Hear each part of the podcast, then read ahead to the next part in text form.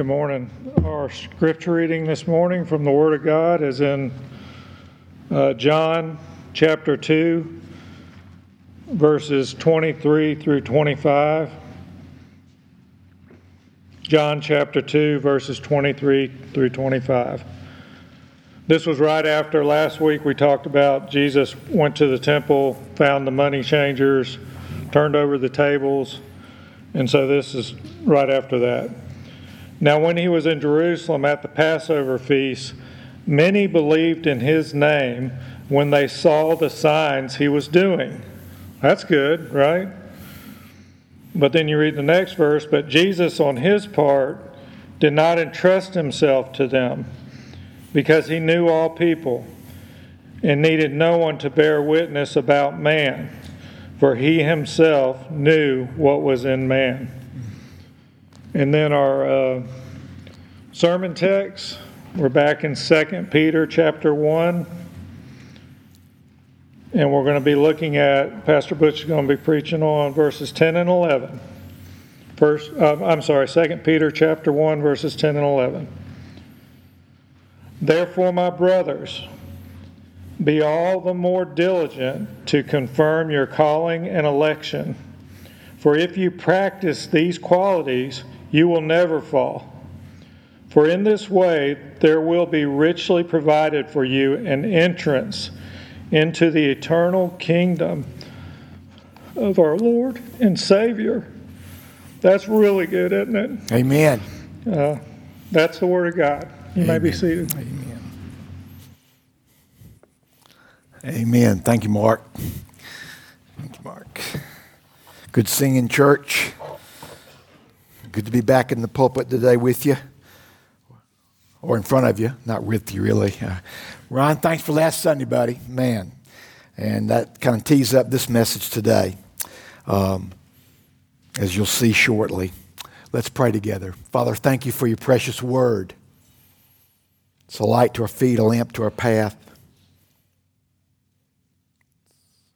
More precious than, than diamonds, more precious than treasure and gold and silver. It's literally your breath, the breath of God.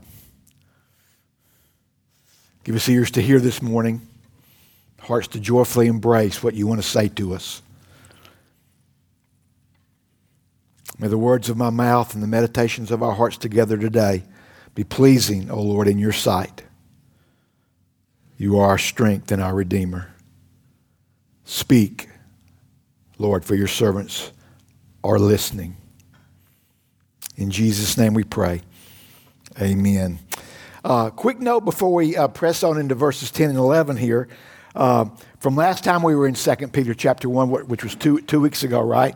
Uh, we kind of ended that message with an emphasis on the quality of love. Remember, we were looking at the, at the list that Peter was telling us to supplement to our faith in verses uh, 5 to 7.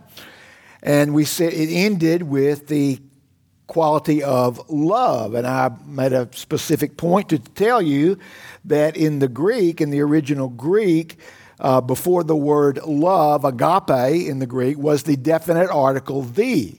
And we talked about that meant add the love. And we wondered why the the was there, and I suggested that possibly this was talking about the love of God that the Holy Spirit has placed in our heart when He made our dead hearts alive, according to Romans chapter 5. Okay? But, well, guess what? And I'm sure you Greek scholars already knew this, okay? Uh, I went back to the Greek text uh, again uh, as I was preparing for this message and discovered that all of the qualities have the definite article before them. So in the Greek, it would be like this, verse, starting at verse 5 For this reason, make every effort to supplement your faith with the virtue. And with the virtue, with the knowledge. And with the knowledge, with the self control. And with the self control, with the steadfastness. And the steadfastness with godliness. And the godliness with the brotherly affection and the brotherly affection with the love. Now, why is that? And I've been pondering that for the last two weeks. I had an extra week to ponder that, and, and I offer to you this morning uh, this reasoning. Uh, because these are not simply uh, mere human qualities drummed up in our own fleshly efforts. These are the specific, spirit wrought, spirit empowered qualities that come with the gift of true salvific faith. In other words, we are working out, as Philippians 2 12 and 13 talk about, we are working out what God is working in us as a result of our salvation. It's kind of like it's kind of like this is this is Peter's fruit of the spirit, although it doesn't call it the fruit of the spirit, but it's similar to that. The fruit of the spirit that we see in Galatians 5. Love, joy, faith, peace and all those things, okay? This is another list that we will see coming out of our reborn life. Does, that, does this make sense to you? Do you see that? In other words, we are working hard to add these qualities to our faith that was given to us so that we could believe in Jesus. But as Paul said in 1 Corinthians 15:10, it is the it is the grace of God that enables us to do this, okay? We're working hard to supplement our faith, but it's the grace of God with us that enables us to do it. Because apart from God and apart from His empowering grace, we can do nothing, right? That's what Jesus said, right? John 15, apart from me, you can do nothing. So, I wanted to I, I didn't want to separate love out uh, incorrectly because all the qualities have the definite article before them.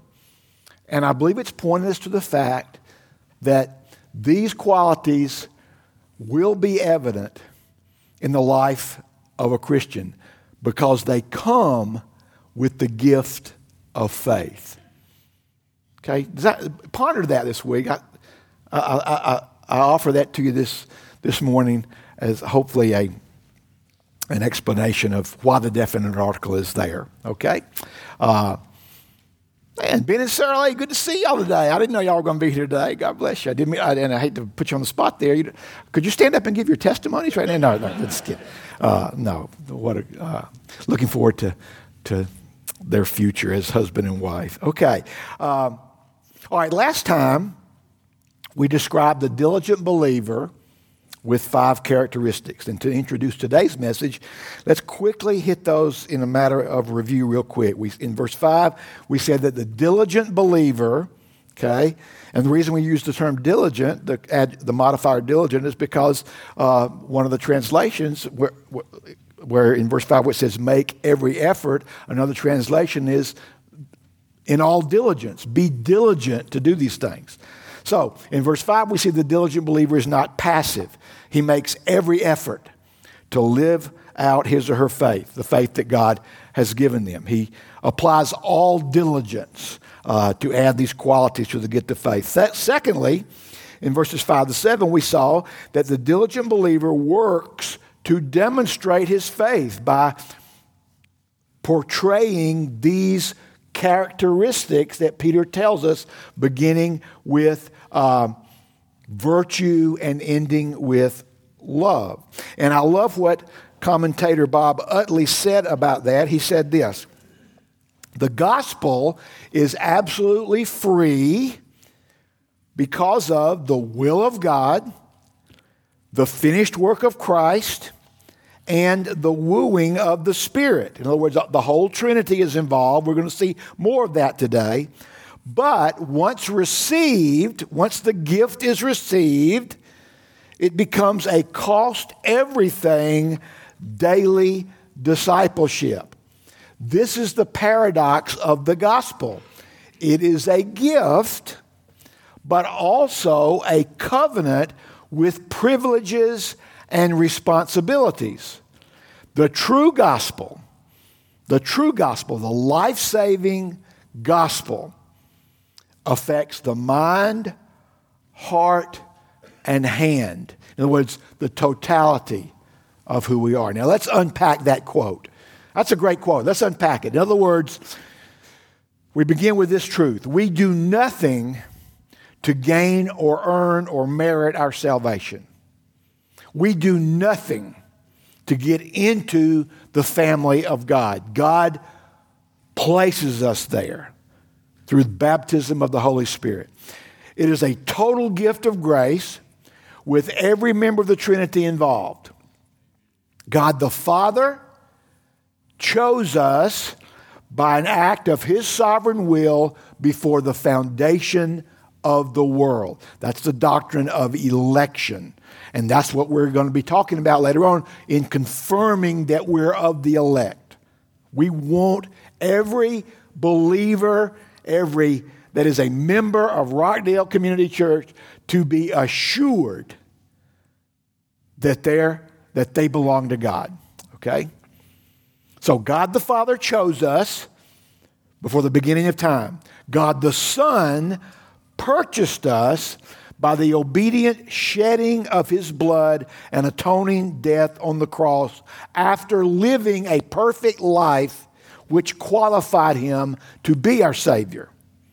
And then God the Spirit gave life to our dead hearts and irresistibly drew us to Jesus, gave us the desire to come to God. He didn't drag us kicking and screaming into the family of God. No, we wanted to come. We desired that with all that we are because He gave us a new heart, which comes with new desires. Okay? And we were born again, raised from spiritual death, given new life. Then, as a result of that new birth, we became members of the new covenant, of which Jesus is our mediator, and we began a life of working out our salvation and supplementing our faith with these God honoring qualities that Peter mentions. And as Utley said, it involves every part of us. It involves our mind, how we think, how we think. And we're learning to think biblically. We're growing in that. Romans 12, we are being transformed by what? The renewing of our mind. Secondly, it involves our heart. Our heart, how we express emotions like joy, gratitude, grief, but grief with hope, sorrow for sin, a growing hatred of sin, etc., etc. But we can't stop there because our emotions are governed by how we think. That's huge. That's huge, okay? And in a very real biblical sense, the mind and the heart are not separated. They're not separated. Consider these texts from the book of Proverbs. Proverbs 18 15. An intelligent, you would think the next word would be mind, but it's not. The next word is, take a guess, heart. An intelligent heart acquires knowledge. The heart acquires knowledge. Proverbs 14 33, wisdom rests in the heart of a man of understanding. Proverbs 23 15, my son, if your heart is wise, my heart too will be glad. There you see both the wisdom aspect of the heart and the emotional aspect of the heart. In other words, in Bible terminology, the heart is the core of everything that we are. And that's why we needed a new one. Because the hearts we were born with were dead. Dead in trespasses and sins. Not just sick, not just incomplete, dead, stone, stone cold. Our old unsaved and our old unsaved heart affected everything about us. It's what we call total depravity. Every aspect of our being was, is, was affected, and if you're still lost, is affected by your dead heart. So it involves our mind, our heart, and there's some overlap in heart and mind, okay? He said it also involves our hands. In other words, our service, our acts of service, the good works that God prepared for us, according to Ephesians 2:10. We delight in serving others, and we labor steadfastly for the glory of God, knowing that our labor is not in vain. Why? Because of the resurrection of Jesus Christ. 1 Corinthians 15. So, the diligent believer is works to demonstrate the faith that they've been given in the way they think, the way they feel and believe, and the way they serve, the way they work, the way they labor, every part of us. Then in verse 8, we saw that the diligent believer lives an effective and fruitful life. John 15, 8, by this is my Father glorified, that you bear much fruit and prove to be my disciples. Your fruit of your life is the evidence of your new life. Okay? It's the evidence of your new birth. Verse 9 tells us the diligent believer never forgets the cross. Okay? We haven't forgotten that we've been cleansed of our sins at Calvary. That's why we come to this table every Lord's Day to make sure we don't forget that. Not every day, every Sunday, sorry, every Lord's Day. And then finally, and this is where we left off last time. So we're picking up now. we have caught up. That's our review. But we said, we mentioned it last time. The diligent believer is confident of his salvation and entrance into the kingdom. And that's in verses 10 to 11. This is, this is where we are today in our study, okay? So the goal of today is to help you, if you haven't already, is to help you confirm your calling and election. Or to make, as another translation says, make your calling and election sure.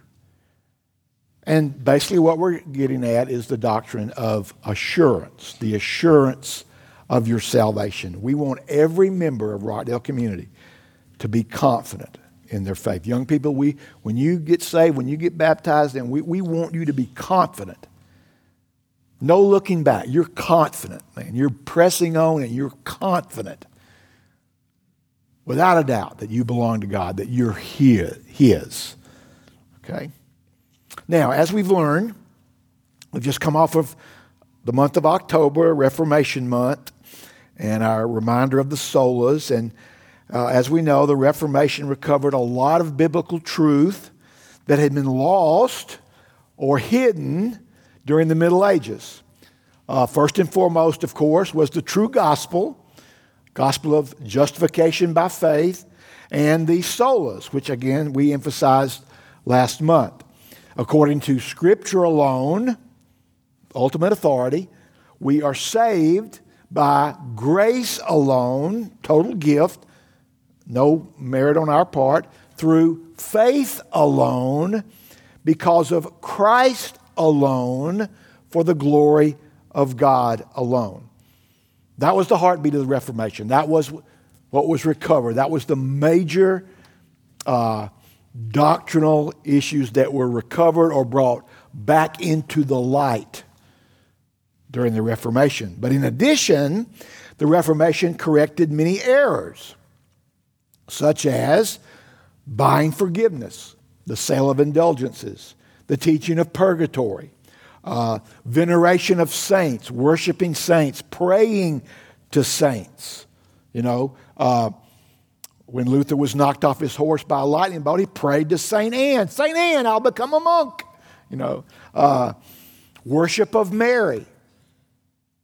Uh, The teaching that Mary was immaculately conceived, making her sinless as well, and a co redeemer along with Jesus. Was to get to Jesus, you had to go through Mary. And they, they, they used the, the, the water to wine in John 2. You know, the people went to Mary, Mary, help us, tell, get Jesus to do something. You know, and they, they twist that and make that. You got to go through Mary to get to Jesus. Uh, clergy not being able to marry. Man, I'm thankful for the Reformation. Man, I'm so thankful for the Reformation. Uh, but anyway, the wor- bottom line the world greatly needed the Reformation, and we are so thankful to God for what He did during that important time in history. Now, but another doctrine that was recovered that we want to add to the list today as a result of the Reformation was the doctrine of the assurance of a believer's salvation. The assurance of our salvation. Uh, you call it eternal security. We don't prefer that phrase, but just knowing, knowing you're in, knowing you're part of the family, knowing you belong to God. Not having any doubts about that. That's sweet. That's sweet. That's precious. That's what, that's what we want for every every believer. But the Roman church, before the Reformation, taught that you couldn't be sure. You couldn't be sure. That's why people were always coming to the confessional booth. Because if you died with unconfessed sin, your soul would be in danger of enduring years of, of purgatory at best or hell forever at worst. Assurance of sal- in fact, assurance of salvation was said to be arrogant and presumptuous. If you read Table Talk, you saw the article possibly last month by Michael Reeves on uh, justification and assurance. And he wrote this uh, regarding this subject assurance of salvation was damned by, the Ro- by Roman Catholic theology as the sin of presumption. It was an actual sin. To be sure of your salvation was a sin that you needed to confess. Isn't that amazing? I mean, aren't we thankful for the Reformation? He goes on, it was precisely one of the charges made against Joan of Arc at her trial in 1431. At that trial, the judges proclaimed this quote, This woman sins when she says she is as certain of being received into paradise as if she were already a partaker of glory seeing that on this earthly journey, no pilgrim knows if he is worthy of glory or of punishment, which the sovereign judge alone can tell. End quote. Now, what kind of way to live is that? To go through in your entire life not being sure where you're going to wind up. That is sad. That is sad. But throughout the entire Middle Ages, the Dark Ages, so called, that's what the church taught. Praise God for the reformers that, rest, that God used to rescue us from these false teachings. Spurgeon counters this thinking with these words We count it no presumption to say that we are saved, for the Word of God has told us so in those places where salvation is promised to faith in Christ. The presumption would be in doubting the Word of God. But in simply believing what He says, there is far greater humility than in questioning it. Yeah, so who's really arrogant? Right? If you know the history of Martin Luther, before God opened his eyes to the Gospels, Luther was never sure of his salvation. It was a constant struggle. He constantly wrestled with it. In the book Faith Alone, R.C. Sproul writes this about Luther. In his early monastic life, Luther was anything but spiritually steady. It is a matter of record that Luther suffered uncommon anguish as he sought desperately for peace in his soul. From his own writings, Luther said, quote, My situation was that, although an impeccable monk, I stood before God as a sinner, troubled in conscience, and I had no confidence that my merit would assuage him. In other words, no assurance. Why? Why? Do you, get, do you see the link? Because he thought he had to earn it. Listen, if you think you got to earn it, if you think you got to do anything to be saved, what's ever good enough? Where's the line? There is no line. You, you never can do enough. And that's what Luther was battling in, battling with. I had no confidence that my merit would assuage him. And that and guess what? Our merit won't assuage him. and Luther, because of that, was never, never, before he was born again, never had the assurance of his salvation. He goes on, therefore, and, and this is the result. He said, Therefore, I did not love a just and angry God, but rather hated and murmured against him. As we've already said, Luther became a monk when he was knocked from his horse by a bolt of lightning.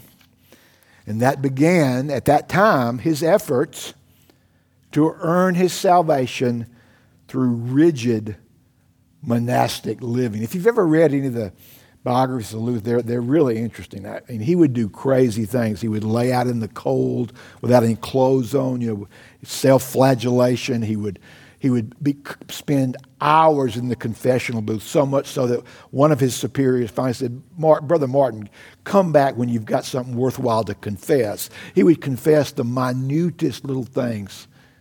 And that's what happens when you think you have to save yourself.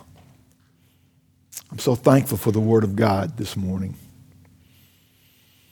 And Luther spent his pre Reformation days trying to please this righteous God that he sometimes hated.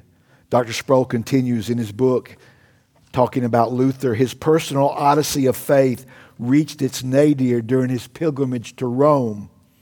There he was shaken to the depths by the unbridled corruption he witnessed among the Roman clergy.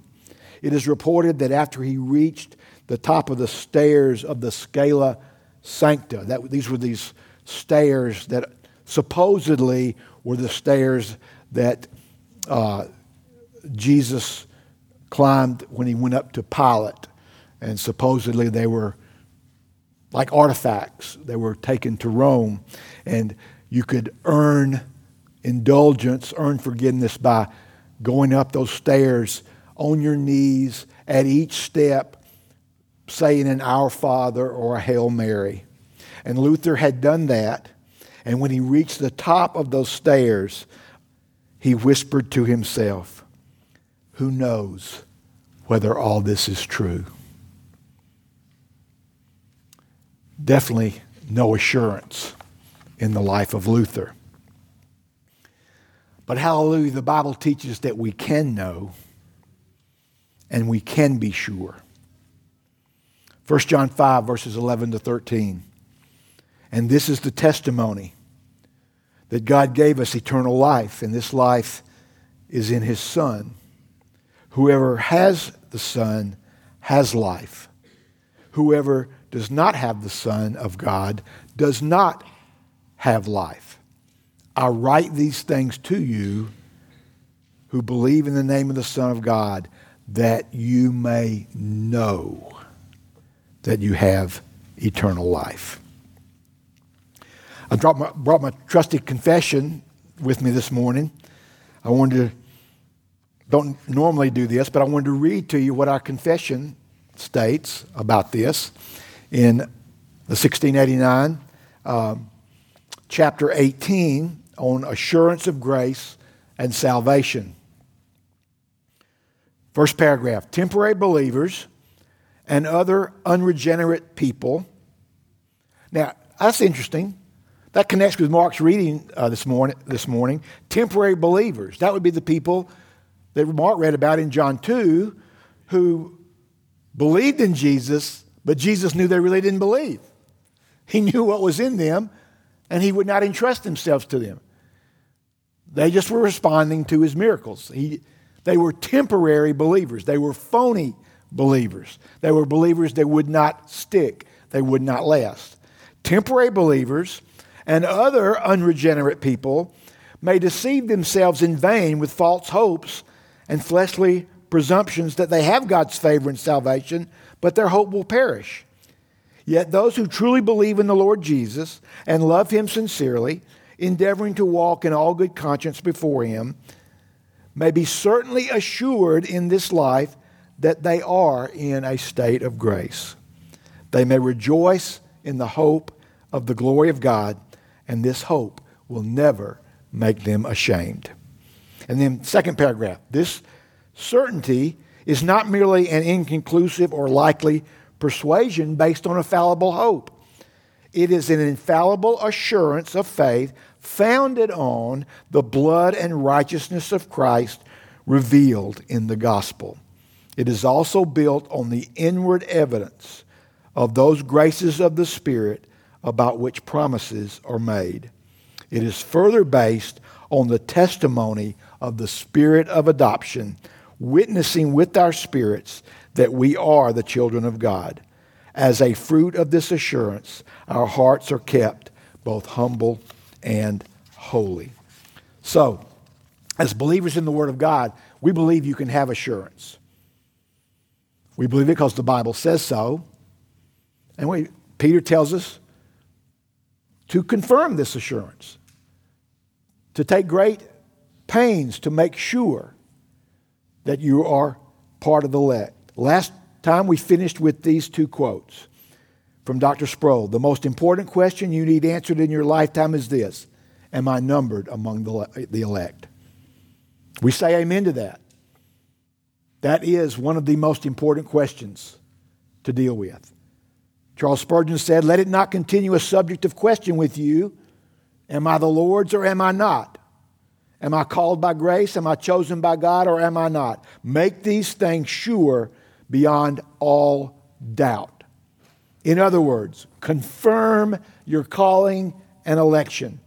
Make your calling and election sure. Make sure you belong to God. Be confident in your standing before God.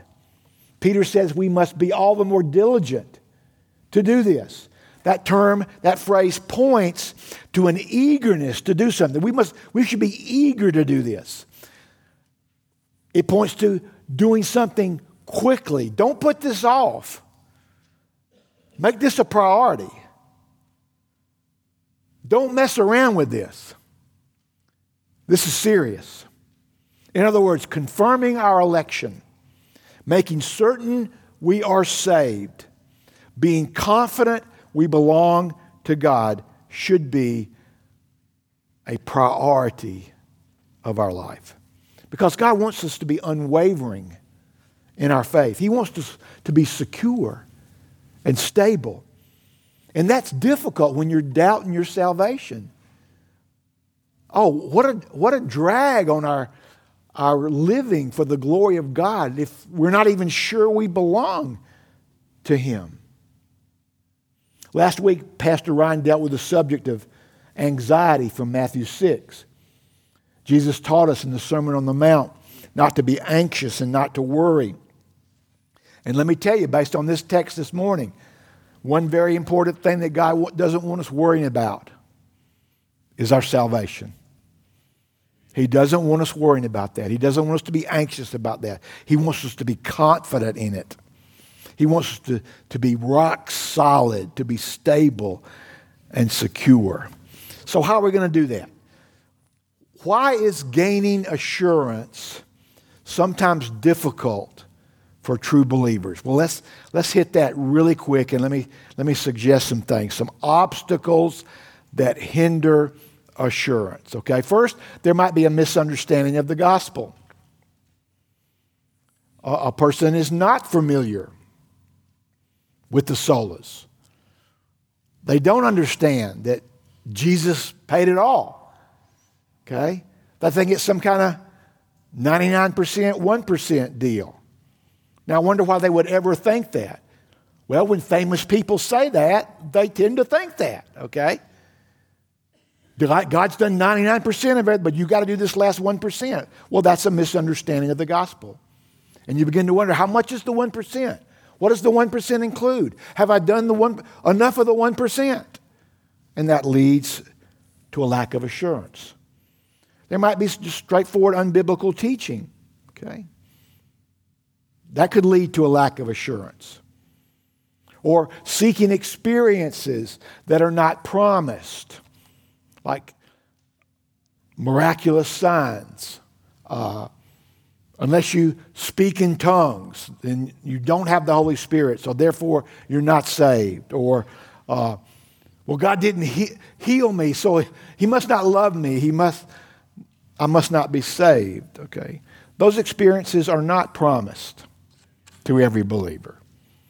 So believing that they are can lead to doubts. And sure, I, have seen young people from way, way back from, as a youth pastor walk away from the faith because God didn't heal their grandmother when some other group promised them he would. That can lead to lack of assurance. Or thinking you always have to feel saved. Do you ever have days where you don't feel saved? All the time. I mean, about every day, maybe. But anyway, no, feelings have nothing to do with it. Truth has everything to do with it.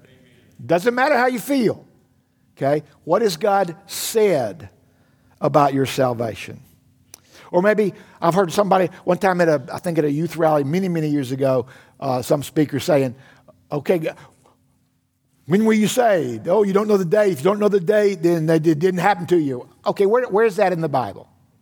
Okay. Uncertainty regarding the date of your salvation.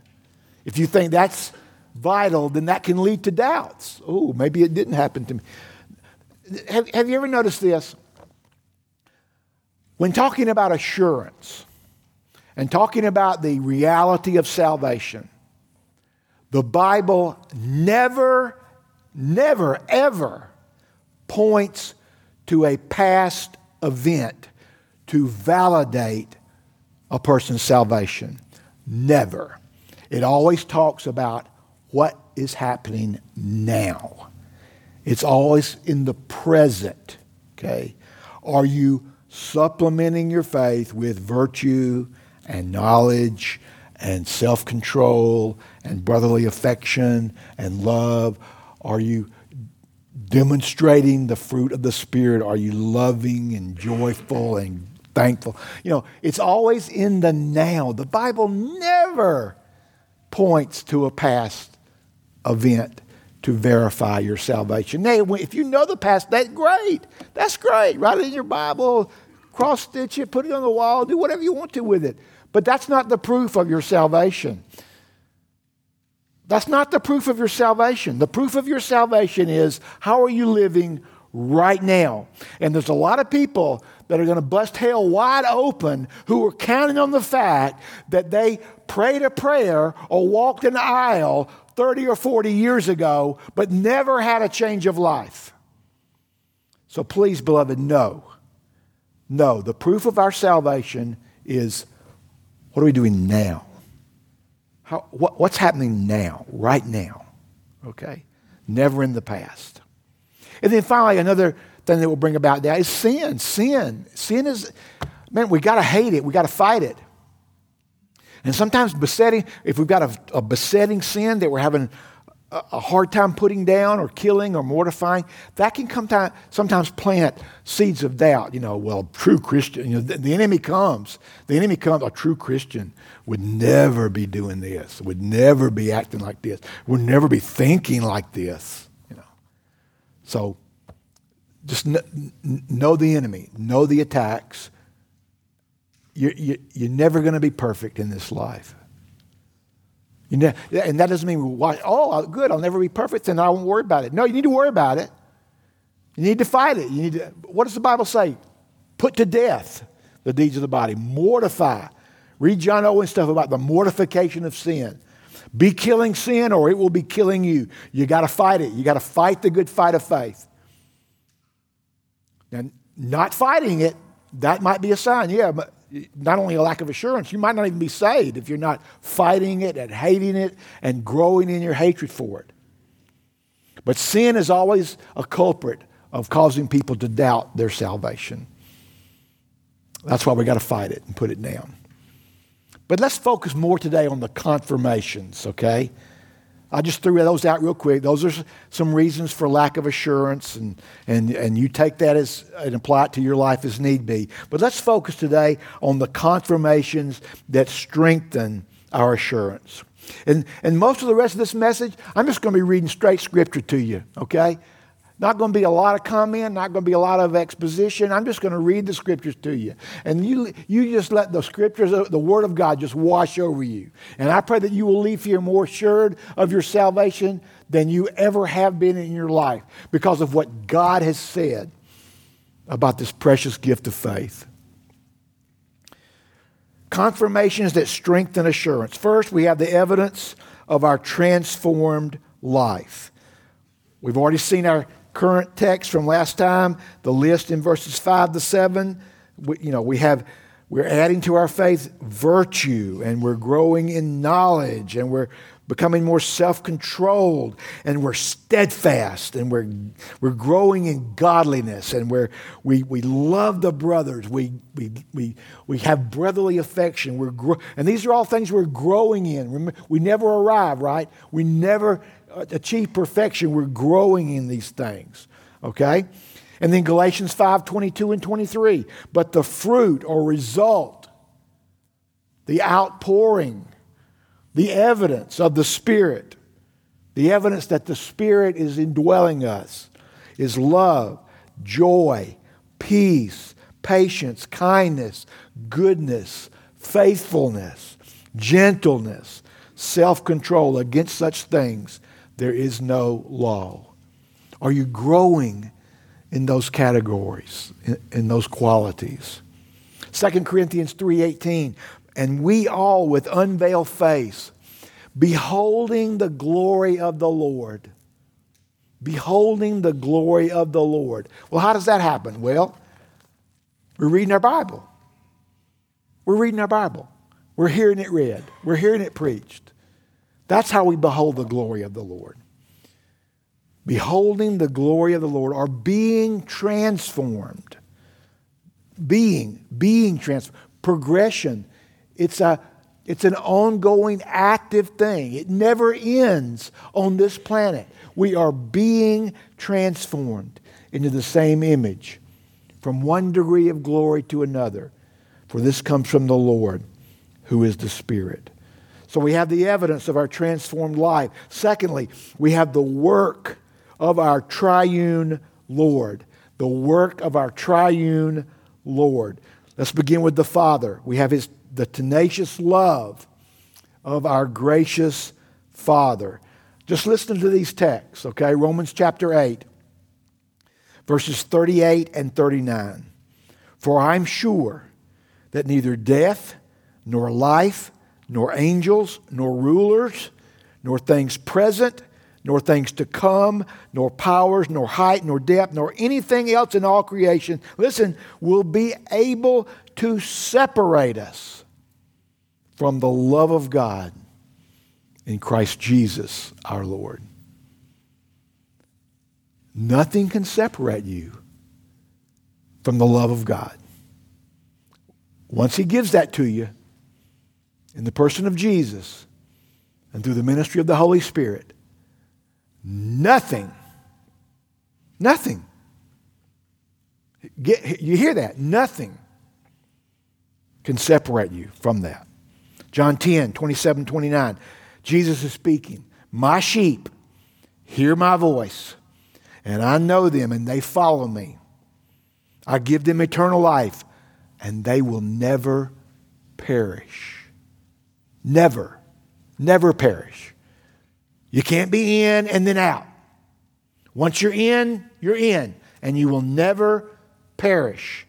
And no one will snatch them out of my hand. My Father, who has given them to me is greater than all.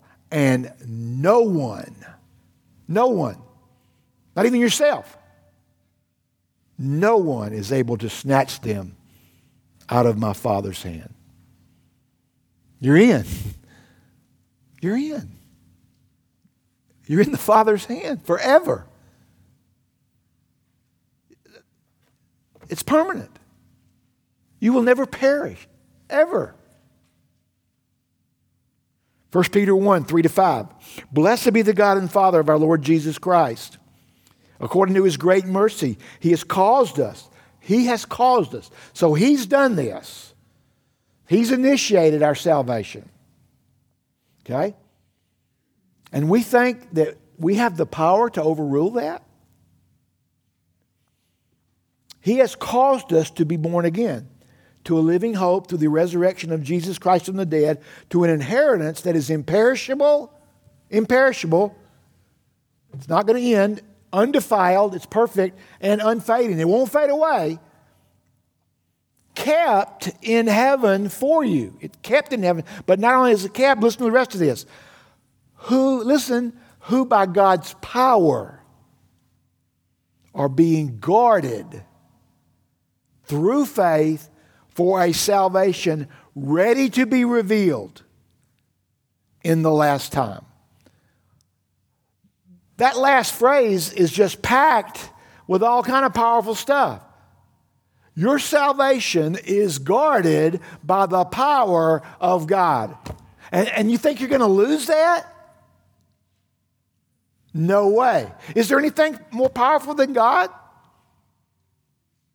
You're not losing this. You're not losing this, dear, dear, dear believer. You're not losing this. It's guarded by the power of God, and it's ready. Listen, it's ready to be revealed in the last time.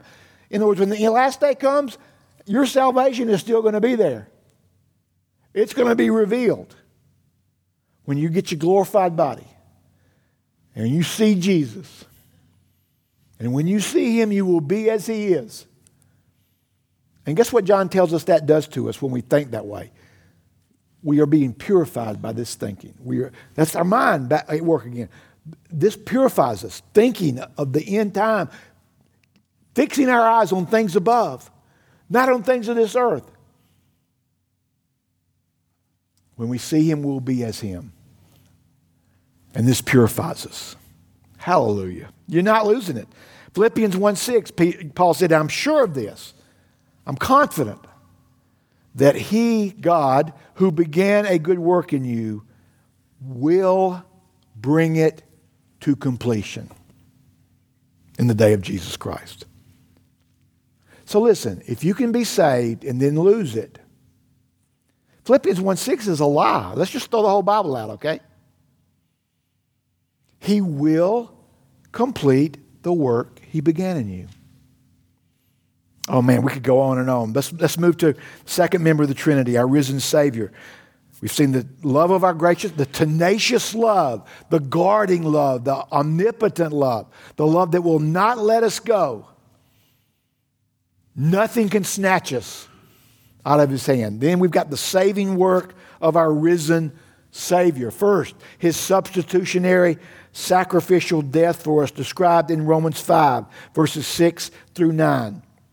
For while we were still weak, at the right time Christ died for the ungodly. For one will scarcely die for a righteous person, though perhaps for a good person one would dare even to die. But God shows his love for us. See the overlap? We've talked about the love of God, and that overlaps into with the work of, the, of, the, of God the Son. The love of God is demonstrated or proven by the work of God the Son.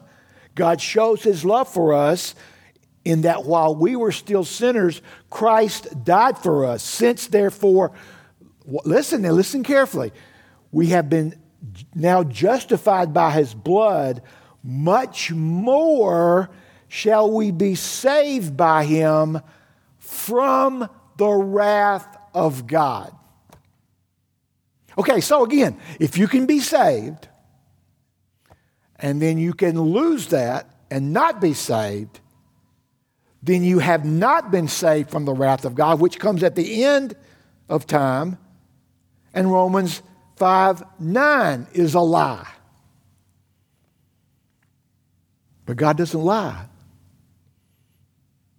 Oh, church family, please receive these words from God, straight from the throne of God, straight, straight from his mouth. God breathed words much more. If you've been justified by his blood, you've been saved much more. When the day of God's wrath come, you will still be saved. You will be saved from that wrath. You ain't going to hell. you ain't got to worry about that. You're never going to hell. Wrath of God, it's history for you. You don't have to worry about it. You're in. And then the purchase of us, of, of us by his blood, Revelation 5, 9 to 10. And they sang a new song. John, John is describing this vision he gets of heaven and this great mass of, of, of beings and creatures and angels and people around the throne of God. And they sang a new song saying, Worthy are you to take the scroll and to open its seals, for you were slain. Talking about Jesus. You were slain. And by your blood, you ransomed, you purchased people for God from every tribe and language and people and nation, and you have made them, done deal, made them, made them a kingdom and priest to our God, and they shall reign on the earth. What earth is he talking about there? Well, most theologians say the new earth, the new heavens, new earth. They will reign on the earth. Now, listen, listen, let's c- continue with our logical thinking here. If you can be saved and then lose it, then Revelation 5 10 is lying because you will not reign on the earth because you lost it. But you're not going to lose it. You're not going to lose it. So, if assurance is not a doctrine taught in the Bible. There's a lot of lying going on in the Word of God.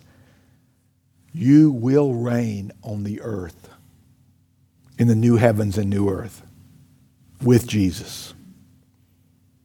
That's done. You can count on it. Put it in the book, write it down. It's done. And then we see Jesus' intercession as a high priest, his continuing intercession. Romans 8, verse 34. Who is to condemn? Christ Jesus is the one who died, more than that, who was raised, who is at the right hand of God, who indeed is interceding for us. He's constantly praying for us. He hinted at that when he talked to Peter. Peter said, Jesus, you're not going to die. Jesus goes, Get behind me, Satan. You're, you're thinking like men. And then he said, I prayed for you, Peter, that when you turn, you will encourage your brothers. Jesus already knew what Peter was going to do. Why? Because Peter was in his hand. He wasn't going to lose it. Even though, he had, even though he taught like a lost man temporarily, he wasn't a lost man. He's not going to lose that. He's not going to lose it. Jesus is praying for us. He's praying for us. He's praying that we will live the life that will glorify God. He's praying that, that we will make it to the end. Does Jesus' prayers ever not get answered? No, he's the perfect one. He knows how to pray according to God's will perfectly. His prayers will always be answered. Listen to, listen to this. Hebrews 7 nails it 23 to 25. The former priest were many in number. Why? Because they were always dying off, because they were prevented by death from continuing in office. So you had, bu- you had, a bunch, had to have a bunch of priests under the old covenant because they were human and they would die and they wouldn't be there anymore. But he, talking about Jesus, holds his priesthood permanently because he continues forever. Consequently, important word, fancy word for, as a result, he, now please don't miss this, he, Jesus, is able to save to the uttermost or completely. Completely. those who draw near to God through him, since he always lives to make intercession for them. Man, you think Jesus, you think there's ever going to come a day in heaven where Jesus is standing up there with all the believers that made it to heaven and say, Boy, I'm really sorry old Butch didn't make it. I prayed for him all the time. I, pray, I was prayed for him every day, constantly, but he just didn't make it. No, that, Jesus is never going to say anything like that, ever. Ever. God has saved us, and he's keeping us. He will keep us. Jesus is praying that constantly. He always lives to make intercession for them, and He is able to save to the uttermost. Hallelujah. Well, real quick, the Spirit, the affirming ministry of our indwelling Spirit. We've seen the Father's actions, the Son's actions to keep us. How about the Spirit? 2 Corinthians 5, verse 1. For we know that at the tent that is our earthly home, what's he talking about there? Our body, our physical body the tent that is our earthly home. Okay? Some of us really got some of us have really got tall, tight tents. Some of us got really saggy tents, but there it is, you know, our tents, the tent that is our earthly home, when it's destroyed, guess what? We have a building from God, a house not made with hands, eternal in the heavens.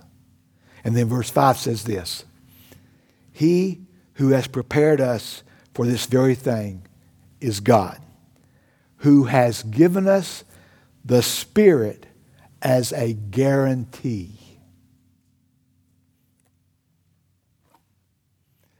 The word can also mean, the Greek, uh, mean a deposit. You know, when you put a deposit down on a home or something, that's a, you're making a promise that you're going to complete the deal. Now, of course, the human analogy breaks down so because some people they pay the deposit and they find out they can't afford it. So the human analogy, of course, breaks down. But the idea is a deposit is put, which is a promise that the deal's going to be complete.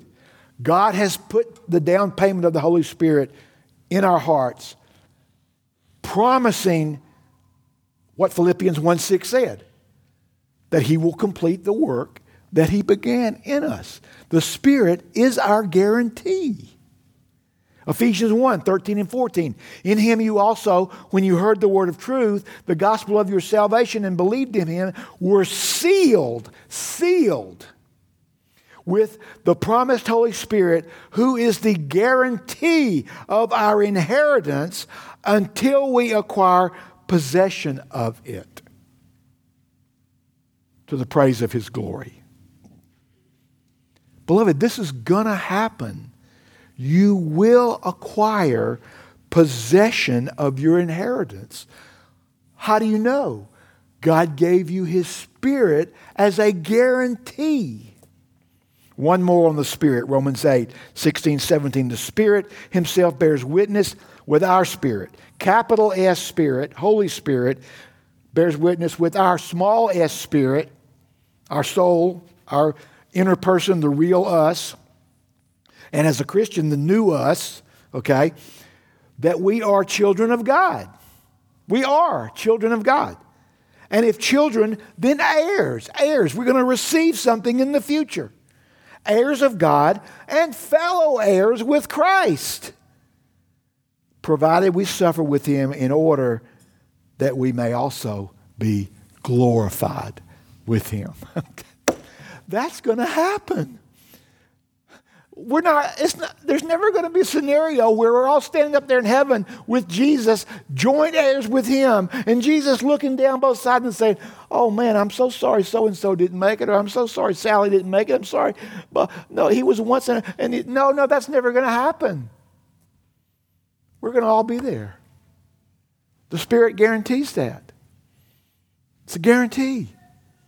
It's a down payment, it's a deposit paid by God. All right, let's wrap it up. One more Spurgeon quote.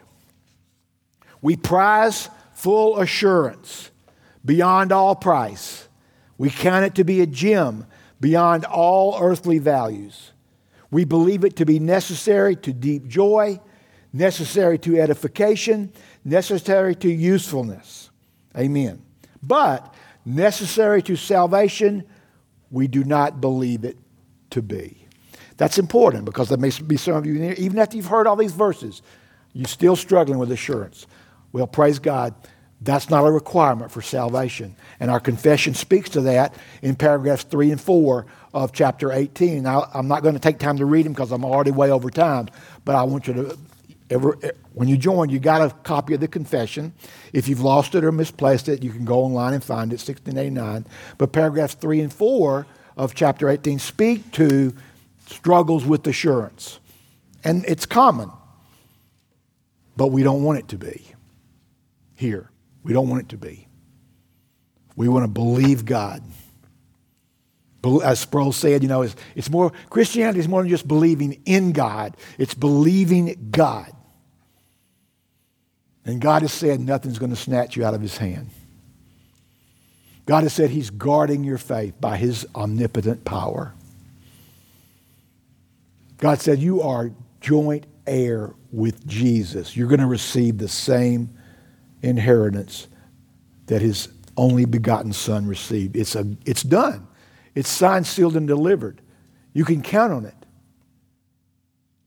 And we want every one of you to be certain of your faith, to have the assurance, the blessed assurance that Jesus is yours.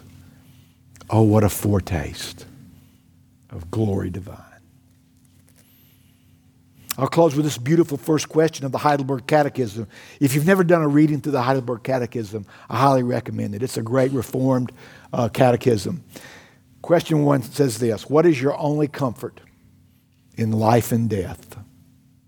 What is your only comfort in life and death?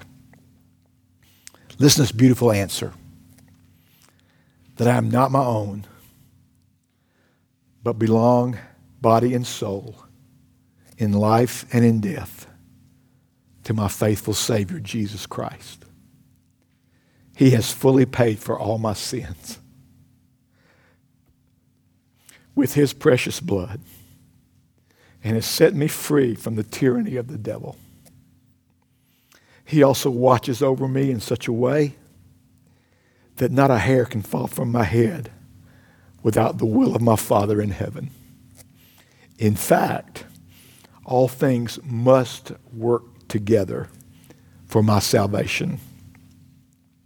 Because I belong to Him, Christ, by His Holy Spirit, assures me of eternal life and makes me wholeheartedly willing and ready to live for Him.